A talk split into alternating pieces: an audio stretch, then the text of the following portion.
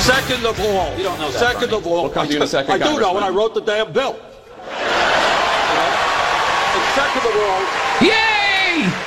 Second of all, many of our union brothers and sisters, nobody more pro-union than me up here, are now paying high deductibles and co-payments. And when we do Medicare for All, instead of having the company putting money into health care, they can get decent wage increases, which they're not getting today. And which Tim Ryan said the math doesn't check out. Delaney said, I'm the only person that's worked in the healthcare industry, and none of you have any idea what you're talking about. Right. Which I thought was interesting. Right. But so Bernie says, I wrote the damn bill, and people cheer like crazy. One texter pointed out that he said to Hillary, I don't care about your damn emails, and people cheered like crazy. So Bernie's now under the impression that if he says damn, people are going to cheer like crazy. And if he shouts and is adamant. I tell you what, one of our favorite conversations about politics in the last, I don't know how many months, was with Dana Milbank of the Washington Post. Dana swings Democrats, super smart, realistic, cynical about politics, and we'll be chatting with Dana in just a couple of minutes, so hang out for that, would you please? Got a Delta Airline pilot that was taken off a flight, hammered drunk, it would appear. Oh, you're wrong. That is so 2008. Minneapolis-St. Paul International Airport with a full flight. He was on there hammered, and they went in and took him off. He was visibly drunk, wobbling around, and had a bottle of booze in his pocket. Oh, yes. 11 a.m. full flight. He's jet lagged. It was probably, where did he come from? What was his body clock at? If I don't keep on top of the wave, I mean, if I quit drinking right now, I'm going to be drunk till I'm super tired. So, planes pretty much fly themselves at this point, I'm sure. I don't know. That's true. The problem with deciding whether to drive or fly a full plane while you're drunk is that a drunk guy is making the decision. I'm just drunk. A bottle in your pocket. Oh, boy. But again, that's just planning ahead. Police in Pennsylvania sought and have apprehended a woman accused of urinating on potatoes at a Walmart. Thank goodness, because we can't have this sort of thing going on unchecked. Apparently, the suspect, identified as Grace Brown, turned herself into authorities Tuesday afternoon and will be charged with criminal mischief. Why don't we see how many of these things you've engaged in? Aren't you up to a little mischief? Urinating on potatoes. You little imp. You're so mischievous. How many of these things are we all guilty of? Criminal mischief, open lewdness. I don't think I've been openly lewd. I don't know. Well, no, there was once.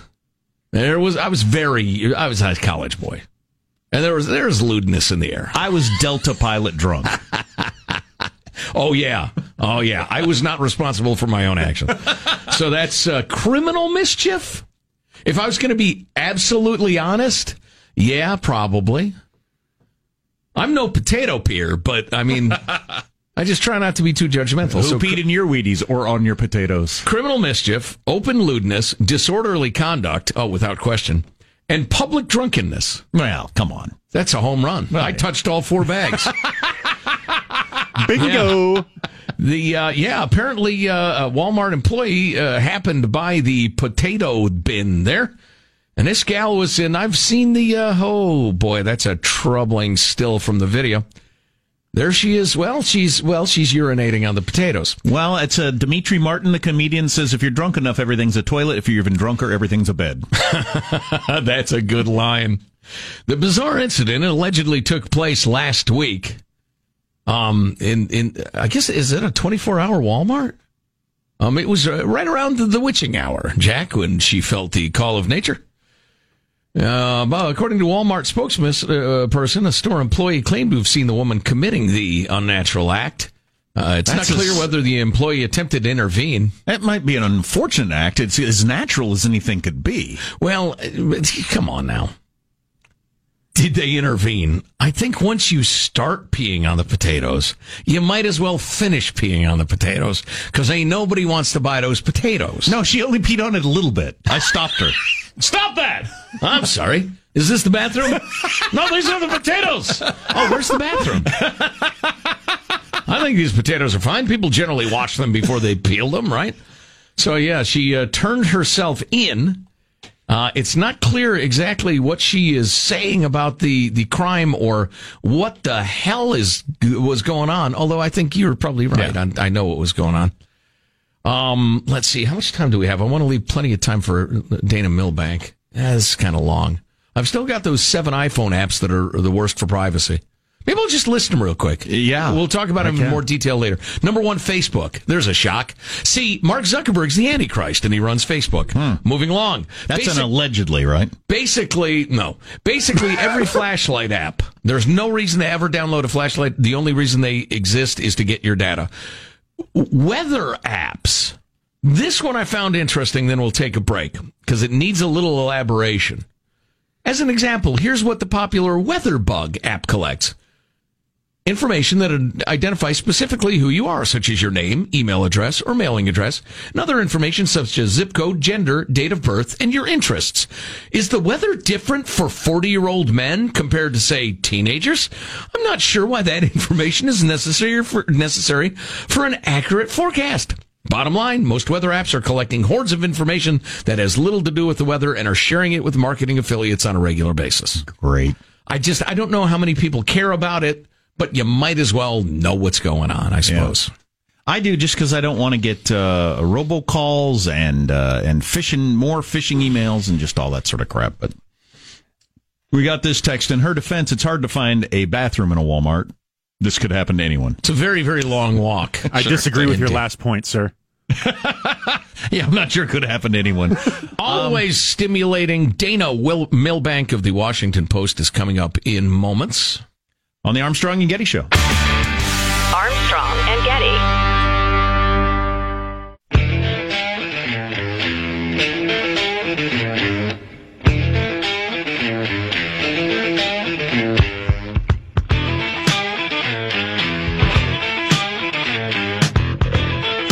The Armstrong and Getty Show. I don't understand why anybody goes to all the trouble of running for president of the United States just to talk about what we really can't do and shouldn't fight for. Elizabeth Warren on last night's debate stage responding to Representative Delaney, who was talking about, look, we got to be realistic about what things we can actually do, et cetera, et cetera. Just a normal human response to that sort of conversation is the person saying, yes, we can do anything, makes you feel better than the person saying, no, we need to be serious about this. You're definitely right. Would you like dessert or vegetables? I mean, it's that kind of a conversation. And let's continue the conversation with Dana Milbank, who is an American author, columnist for the Washington Post, and always a stimulating conversation. Dana, how are you, sir? I prefer dessert to vegetables. I know. Well, yeah, the crowd is going to cheer for dessert. They're not going to cheer for vegetables, even if it, might make more sense. That's absolutely right. I don't understand why people don't learn that lesson from Trump.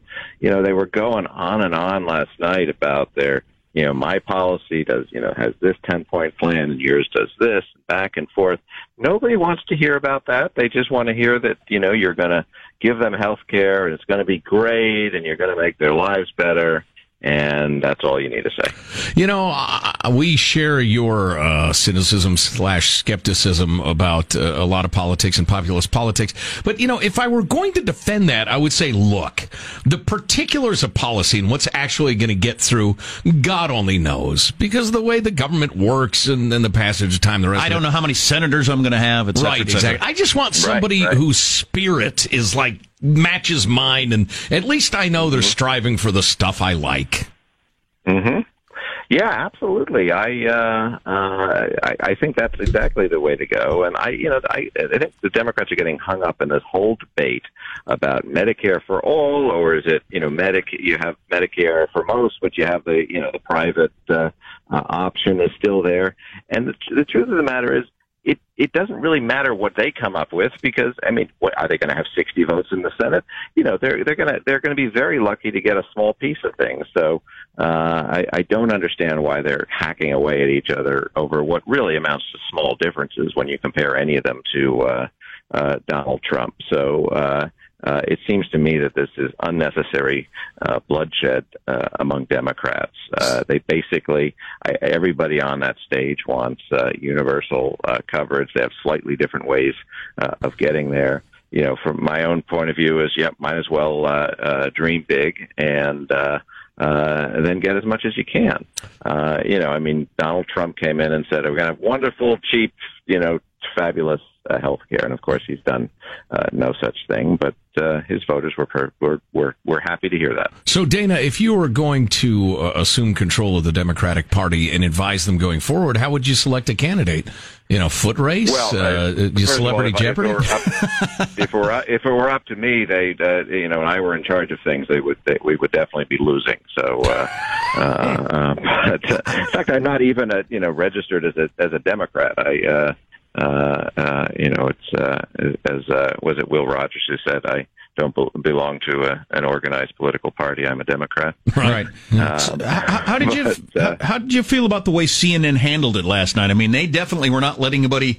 They were not letting the candidates get away with talking whenever they wanted to, and they cut them right off. But I felt like and oftentimes we've felt like the debaters take control of the debate and the moderators get run over. But in this case, about a half a dozen times, I thought I would like to have heard the end of that sentence. Mm-hmm. Yeah, I found myself wanting that a lot. I mean, you're sort of damned if you do, damned if you don't. Sure. It's a tough thing to do. You've got 10 people on the stage, so it's not going to be a high quality debate. I mean, it was way too long. I have no idea why we just accept that they're patriotic without going through 20 minutes of color guard and introduction. Yeah, the 25-minute lead-up is unbelievable. That was insane. Well, they're responding to the perception among a certain chunk of the electorate, pretty substantial, that Democrats are America haters. I think they're trying to counter that. Oh, that could be. I guess so. At least nobody took a knee during the national anthem. We actually called for that for tonight. But just doesn't make the headlines. Who knows? I mean, you definitely would get some headlines. But do you think there's a major difference in that? So last night you had Elizabeth Warren and Bernie in the middle standing up for the socialist wing of the party, to use shorthand. Tonight you got Biden as the clear leader in the polls, who's not the socialist wing in the center. Is it going to be a completely different debate tonight? Yeah, I mean, because he's pretty far out in front, everybody's going to want to take a pop at him, and everybody's anticipating the Harris-Biden rematch. Booker wants in on the action. So, I suspect that the result will be that we hear an awful lot of Joe Biden tonight. The thing, who knows what will happen tonight, but the thing that strikes me is, for the debates and all the back and forth, essentially things haven't budged at all. We're basically where we were several months ago, in terms of the Biden, Sanders, and Warren. So, you saw Harris push ahead and pull back. You saw Buttigieg push ahead and pull back. They were basically where. Well, that's part of my new theory that nothing moves the polls. Nothing moves any polls. Everybody knows how they're going to vote already without even knowing who the candidate's going to be. They're either for Trump or not, and it's just nothing will change that. Wow, you ought to run some sort of nihilist polling organization where you ask the question and ignore the answers. It just doesn't matter. Right. You don't need to do polls. Don't need to run ads. I kind of get the feeling that Democratic voters are saying, we just need to win this thing. And I think Joe Biden does not thrill many people at all, but he's acceptable to just about everybody. So I think that's why he continues to do well. And I think there is, a perception that you can't beat Trump without running a white guy. I think that's a perception many women have, many people of color have, just given the Trump voter and what happened with Hillary Clinton. So I suspect that's a big piece of what's going on. I think they're wrong. You had a young mixed race black man beat the thoroughly reasonable and decent Mitt Romney, and then beat John McCain, a war hero, like a drum. So I'm not sure if that's true, but Dana Milbank is on the line. I don't know if it's true or not. I just think that's a widespread perception out there. And there's a school of thought that says you got to answer Trump in kind, and that somebody who's taking more extreme left positions is the right way to go. I don't know. We're in uncharted territory here. You'd be a terrible talk radio host, Dana. Immediate omniscience. I don't know. You're omniscient. Hey, listen, speaking of old Joe, and I have no particular animus toward Joe Biden whatsoever. I just believe he's terrible at running for president. He's a great candidate until he starts to be a candidate. And I think he's probably going to come off as old, a little slow, a little outdated again tonight. How would you rate his game at this point? You know, he's the guy. It reminds me a little bit of Gore, a little bit of Kerry. He has a way of sort of reading out the stage instructions. It's like, and in next debate, I'm going to be really tough. So it's like, you're not supposed to say that. You're just supposed to do it. It's a little bit painful to watch. I think he's, he's certainly pretty good at the retail politics, showing up at the ice cream shop. And he's got that sort of, regular guy touch. So that in that sense, he's, in a better place than Gore and Kerry were, but he definitely has the ability, to put his foot in his mouth. So I think it's going to happen. Well, one more critique of CNN and how they did it. And again, you're damned if you do, damned if you don't. But they set up everything as a conflict. Hey, Delaney, she said something mean about you, and you said something mean about him. Respond to it. Right. How do you feel about that? Just trying to start fights. I wrote about. Marianne Williamson, I thought she was the winner of the debate in large part because of this. They were sort of goading everybody to fight with each other, and she's like, people, if you're going to do this, you're not going to beat Donald Trump, and let's get rid of this wonkiness and just talk to the American people, and of course that's exactly the right thing to do. But I do think it was, particularly in the beginning, with the healthcare squabble, and that's what I said, bickering over small differences. That's really all that they were doing through the night. Dana Milbank of the Washington Post. Dana, we sure enjoy every chance we get to chat. Thanks a million for the time. Oh, it's my pleasure. Thanks. All right. Well done. Well done. That's a guy who knows Democratic politics talking about the Democratic Party. So there you go. All right. Yep. I agree with him on virtually nothing, but man, I love the chance to talk to him. And can't we all just come together that way, my friends? Aren't we all Americans? Yes, we are. If they set up tonight's debate the same way, there's going to be some fireworks.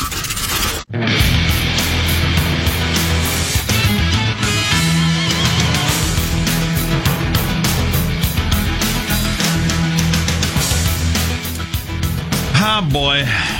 That was an interesting conversation we had with Dana Milbank of the Washington Post, I thought. I like his cynicism. I think he's right.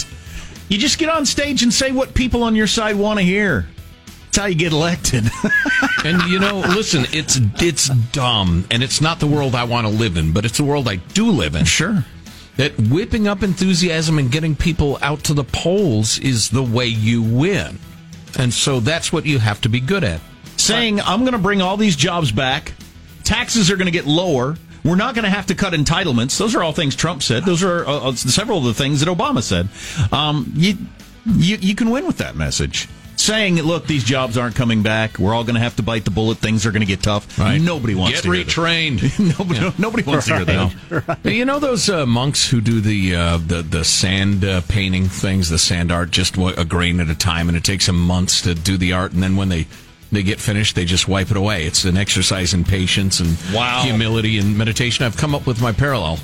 We went out for steaks last night with our friend / colleague Dave, and at the fabulous Morton's Steakhouse. And I, because I'm a man of self-control, have a substantial chunk of a big, giant New York strip steak that I am enjoying for breakfast this morning. Here's where the monks come in. I have nothing with which to cut it but a flimsy plastic knife, and a flimsy plastic fork. So I'm having to saw away. I'm more eroding the steak than actually cutting it. It's more like the forces of nature working over millions of years, making pieces of the steak. It's an incredible act of patience, but I think it's been good for me. Although, as of like 10 minutes ago, roughly my fifth piece, I descended to eating with my hands like a grizzly bear. I just lost it. Like a simple beast. It takes me 10 minutes to get through the tiniest little piece of gristle. I can't take it anymore.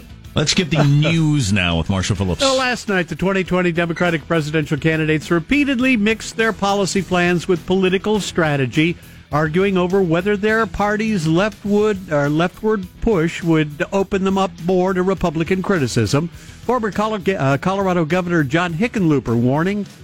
I'm saying the policies of this notion that you're going to take private insurance away from 180 million Americans, who many of them don't want to give it. Many of them do want to get rid of it, but some don't. Many don't. Or you're going to, the Green New Deal, make sure that every American is guaranteed a government job that they want. That is a disaster at the ballot box. You might as well FedEx the election to Donald Trump. But on topics from Medicare for All to immigration, progressives like Elizabeth Warren argued it is time to make radical changes. Our problems didn't start with Donald Trump. Donald Trump is part of a corrupt, rigged system that has helped the wealthy and the well-connected and kicked dirt in the faces of everyone else. We're not going to solve the urgent problems that we face with small ideas and spinelessness. We're going to solve them by being the Democratic Party of big structural change. You know what's interesting about Liz Warren is she's exactly right, leaving the Trump part out of it. She's exactly right, and she's perfectly wrong. I mean, the system is absolutely rigged in favor of the rich and powerful, and has been. I mean, and that is why folks who swing libertarian as we do say the last thing in the world you want to do is give the government more massive power, wider reach, more tentacles into all our lives. Because what? Liz Warren is going to find some angelic, pure-hearted, and brilliant bureaucrats who will do their thing with nothing but our best interests in mind. And that ignores all of human history. The government will serve the government. The government class will serve itself. They will get richer and more powerful. They will laugh when we show up and say, hey, we don't like the way the DMV's running, or we don't like the way you're wasting our tax dollars, or, hey, my kid has been sick for 6 weeks and I can't get an appointment with the government doctor. They'll say F you and kick us out the front door. And any belief to the contrary is just you're living in a dream world.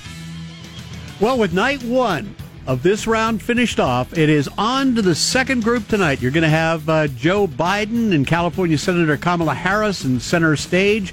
They'll be joined by New Jersey's Cory Booker, the former Housing Secretary Julian Castro, and New York Senator Kirsten Gillibrand, amongst others. Again, wow, it's really Biden and Kamala, yeah, and a bunch of nobodies. I mean, Booker may have been a somebody, but the guy's a black guy. He was the mayor of a predominantly black and Hispanic city, and he's getting like 0% of the black vote. So yeah, he's a dud. This is his last chance. Yeah, if you're just going to look at the polls, it's Biden and Kamala tonight. It's all about them. God, Kirsten Gillibrand. If you like being annoyed, tune in for her. Oi, oi. All right. In other news, we've got a freshman senator, Josh Hawley, has introduced legislation that would ban what he calls addictive social media features. The Missouri Republican said in his statement, big tech has embraced a business model of addiction. Too much of the innovation in this space is designed not to create better products, but to capture more attention by using psychological tricks that make it difficult to look away. Funny, I've got the same screed for this fella. You're exactly right and exactly wrong. It is a terrible problem. It's insidious. It's evil. It's hurting us. It's hurting our kids. And the thing to do is educate people, help them understand it. There's no legislation you could pass that won't just absolutely trample the First Amendment, I have a feeling. But remember the teen pregnancy thing. You know, granted, part of that is just weird sociological changes, right, where nobody wants a boyfriend or girlfriend anymore for some reason. You ought to try it; it's fun. But we've done great on lowering teen pregnancy. Let's get every kid in America to understand how insidious this crap is and understand the way they're being manipulated. I don't know. I mean, you know, obviously, intellectual libertarian argument would be no, the government doesn't get involved in any rules or anything like that. Mm-hmm. Let people make their decisions, but what if human beings just can't resist it?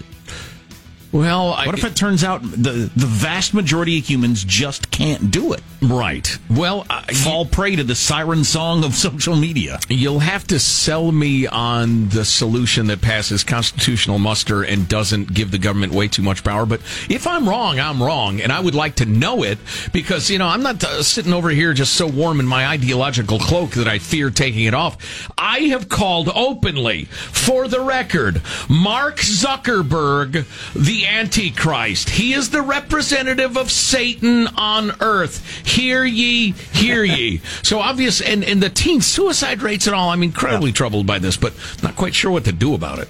There you go. That's a wrap. That's your news. I'm Marshall Phillips, C. Armstrong and Getty Show, the conscience of the nation. Fantastic. Which, again, makes me a bad talk show host because you're supposed to claim omniscience at every turn. I know exactly what needs to be happening. Jack's cynical polling organization. Which I take a poll and I don't release results that I just... Because it doesn't matter. Nothing's going to change anything. You people don't know what you're talking about anyway. It's impossible to change anybody's opinion anymore. I ask you your opinion on the healthcare plan. You don't know what the frig it is. Here at Jack's Nihilist Polling. But whatever your opinion is, it isn't going to change. Right. No matter what the hell's the point. Thank you for participating. Wow. Oh, man. Hilarious. Oh. I can't wait till there's only one night of this. I mean, listen, I'm going to take off my ideological cloak and put on my pantsuit of martyrdom. We do this for a living, so we're going to watch these damn debates, and we're going to bring you the highlights and lowlights and kind of the what you ought to know about them. But just speaking for myself, I can't wait till it's just one night of it. There's two nights. It's too much. Well, I maybe this happens to some of you listeners, too, where I think, hey, why am I doing this? This isn't that entertaining. And then I remind myself, oh, yeah, this isn't just entertainment. This is figuring out our society and the direction of the country. Right. At a time when everybody looks at the president as the government. Which is terrible, but... And it's, you know... That's right. It's very important. Baseball fight! Baseball fight! Joe's Look! Oh, is it the one where the guy takes on the whole team? No, and it's not like a baseball fight. It's baseball players actually punching each other in the head, not just milling around and grumbling things at each other, which is most baseball fights. So I'm watching out there, Sean. So exactly. So that very large man wanted to fight the whole entire team. I like his chances. Oh, that's Yasiel Puig. That is a big guy. Hot-headed Cuban. This is what happens when we allow communism on our shores. The communist Puig attempting to beat down our national pastime in favor of what? A Politburo of baseball? I'm not sure that even made sense. I say no. We haven't played the yada, yada, yada thing from Marianne Williamson yet. We got to. She was one of the standouts of the debate. Yeah, believe it or not, if you're just tuning in, she is getting all sorts of positive press. The wacky Oprah lady. Ooh, I just saw the thing. Who didn't put their hand over their heart during the national anthem? We'll have that next. Armstrong and Getty.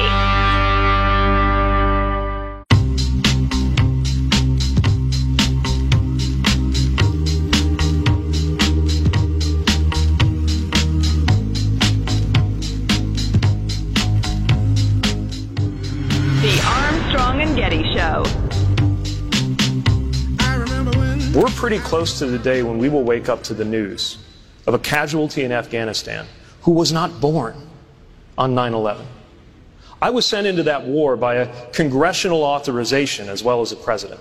And we need to talk not only about the need for a president committed to ending endless war, but the fact that Congress has been asleep at the switch. And on my watch, I will propose that any authorization for the use of military force have a 3-year sunset and have to be renewed. Because if men and women in the military have the courage to go serve, members of Congress ought to have summon the courage to vote on whether they ought to be there. Mayor. Abso-freaking-lutely. Jake Tapper, shut up. Let him finish that sentence. I don't like it when the candidates run roughshod and ignore the rules and act like jerks, but let him finish that sentence as an American. Boy, was good. Man, that's annoying. What a great line. That's Mayor Pete Buttigieg, who served in the military and was in Afghanistan. And, you know, so obviously he would care more about it. The fact that nobody cares about it in either party is just so disturbing. Not as far as you can tell. And so sickening. We had 2 people die this week, a 24-year-old and a 20-year-old. Died in Afghanistan. How many people know that? Yeah, I know. How many people have any idea what they're trying to accomplish? Right. And whatever they claim they're trying to accomplish, how is that going to be different next month than it was last month or last year or 5 years ago. And Mayor Pete's line there about we're going to have a casualty soon that wasn't even born on 9/11. Yeah, and that's the authorization they're running this war under. He's right. Well, and the contrast between our Marines, our soldiers who are over there and their courage, and Congress people who won't even say, I think we need to get out, or I think we need to stay in, because they don't have the balls to back that up if it goes less than great.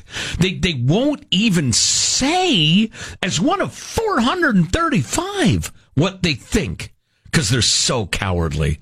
You know, Rand Paul, whatever you think of him, he's right about that stuff, man. Oh, he's absolutely right. Get on the record. And I hope you all understand this. They don't want to vote because say they vote to end the authorization and we pull out of Afghanistan, and you end up with like an ISIS situation like happened in Iraq when we pulled out of Iraq. Yeah. Candidates are going to run in the near future and say, my opponent voted for pulling the troops out of Afghanistan and look what happened. Or the reverse happens. And that sucks when it's done unfairly. But the alternative to that is this incredible cowardice. And the president, almost entirely alone, right, gets to decide where we wage war, with how many troops, and for how long, over decades. Right. One person. That's absolutely incredible. Congress is supposed to declare war, but that's not the way we do it. Now, I like Buttigieg's idea. Boot, edge, they tell me. Edge, they say. I like his idea of you put a sunset of 3 to 5 years on these things, and they have to be reauthorized every couple of years. Let's look at it again. Are we winning? Are we losing? Are we accomplishing anything? Let's decide again whether we want to have troops dying here and all the gazillions of dollars of money that's spent. That gets left out of the conversation too. It's funny in modern politics how often you hear people throw around that Trump's becoming a dictator. He's getting kingly powers. And it was thrown around with Obama, with too many executive orders, that sort of thing, too much discretion. Some of that's dumb. Some of it's semi-legit, honestly. And I think the executive has too much power. But the whole incomplete ignorance, contrast to the Constitution, one man gets the power to send us to war or take us home again. That actually is a kingly power. I mean, that's indefensible, constitutionally speaking. Nobody ever brings that up. So Marianne Williamson here, Sean, is the full minute-long yada, yada, yada the Marianne Williamson goodness that I would hope for? Are you concerned this is the part where she makes sensible points and sentences that naturally go one after the other? Because I don't think you're in risk of that. Touche. That was pretty good. Okay, let's hear it. The issue of gun safety, of course, is that the NRA has us in a chokehold. But so do the pharmaceutical companies, so do the health insurance companies, so do the fossil fuel companies, and so do the defense contractors. And none of this will change until we either pass a constitutional amendment or pass legislation that establishes public funding for federal campaigns. But for politicians, including my fellow candidates, who themselves have taken tens of thousands and in some cases hundreds of thousands of dollars from these same corporate donors, to think that they now have the moral authority to say, we're going to take them on, I don't think the Democratic Party should be surprised that so many Americans believe yada, yada, yada. It is time for us to start over with people who have not taken donations from any of these corporations and can say with real moral authority, that is over. We are going to establish public funding for federal campaigns. That's what we need to stand up to. We need to have a constitutional amendment. We need to have legislation to do it. Until we do it, it's just the same old, same old. I don't know if she was just more comfortable on stage or what, but she was cogent. Her chakra was on it. All right, she was super together. And some of her points are way out there in Space Cadetville. But, I mean, if you believe we need to get money out of politics, that was a very solid statement of why. I think you ought to vote for her and contribute to her. Simply from the perspective of how effective a communicator are you, she is light years beyond most of those other candidates. And she's significantly beyond the way she was in the first debate when she came off as wackadoo. But, you know, her take it from me, was green that night. Oh, for God's sake. If you're really Mercury nervous, wasn't in retrograde. When you two boys are done, when you're really, really nervous, it's difficult to come off as articulate and together. You might be, but you're too scared for it to come across. And I think she's more comfortable. I tell you what, just from an entertainment perspective, if I found out she was going to be on the stage when it got down like 6 4? Oh, I'd be so excited. She's got one of those weird, is she hot or not things going. Can't tell. Ladies and gentlemen, do you see what I have to work with? Speaking of yada, yada, yada. I don't think the Democratic Party should be surprised that so many Americans believe yada, yada, yada. Yeah, that's great. That sounds like something I would say. Oh, great. So you're going to get money out of politics. Blah, blah, blah. Yada, yada, yada. Is she hot or not? How old a gal is she? Speaking of yada, yada, yada, she reminds me of the Seinfeld episode where Jerry had that girlfriend that sometimes she was hot and sometimes she was like, what is going on here? Yamahama. It's Fright Night. Kramer. That's a show that was on like forever ago. She is 67. No, she is an attractive, healthy 67-year-old gal. Oh, God, I'd say. Well, good for her. Yeah, no kidding. 67's the new, I don't know, something or other. So, she had a great night, standout night. Everybody's saying Liz Warren, among the horses that are going to run on the way left of the track, she's in. Old crazy Professor Bernie is out. He just came off as, hey, I'm your crazy old grandpa, and you kind of love me still, but you can't wait till I go back to the home. I mean, wrong. That was kind of his... You're wrong. You're wrong. I wrote the damn bill. I wrote the damn bill. I will throw my hands in the air. You can't stop me. I smell eggs. Where are their eggs? Why does this place smell like eggs? So they did the national anthem for some reason. They'd had a 25-minute pregame for the debate. They got to eliminate that. First question, debate starts at, whatever o'clock. 6? First question should be... Well, right, obviously. Time zones, First Joe. Question should be whatever o'clock 01. Right into it. We all know who the candidates are. We all know who you are. We all believe they're patriots, probably. Start. Maybe. Just start. You don't think we need to trot them out one at a time like an elementary school graduation? Right. Have them standing there when the lights come up, say, we have from the left to the right, blankety, blankety, blankety, if you didn't care enough to Google it earlier in the day and figure out who these people are, can't help you. We're getting to the first question. And the national anthem, Tim Ryan didn't put his hand over his heart. Oh, my God. That is really going to hurt his chances to get 0.75%. I've forgotten before. I'm sure it was just an oversight. It's no big deal. Yeah, me too. That's not proof of anything. Now, if you take a knee and cuss out cops and wear pig socks, then you're a punk. Might be a little over the top. Tim Ryan, I'm sure, is a fine American, whoever he is. Armstrong and Getty.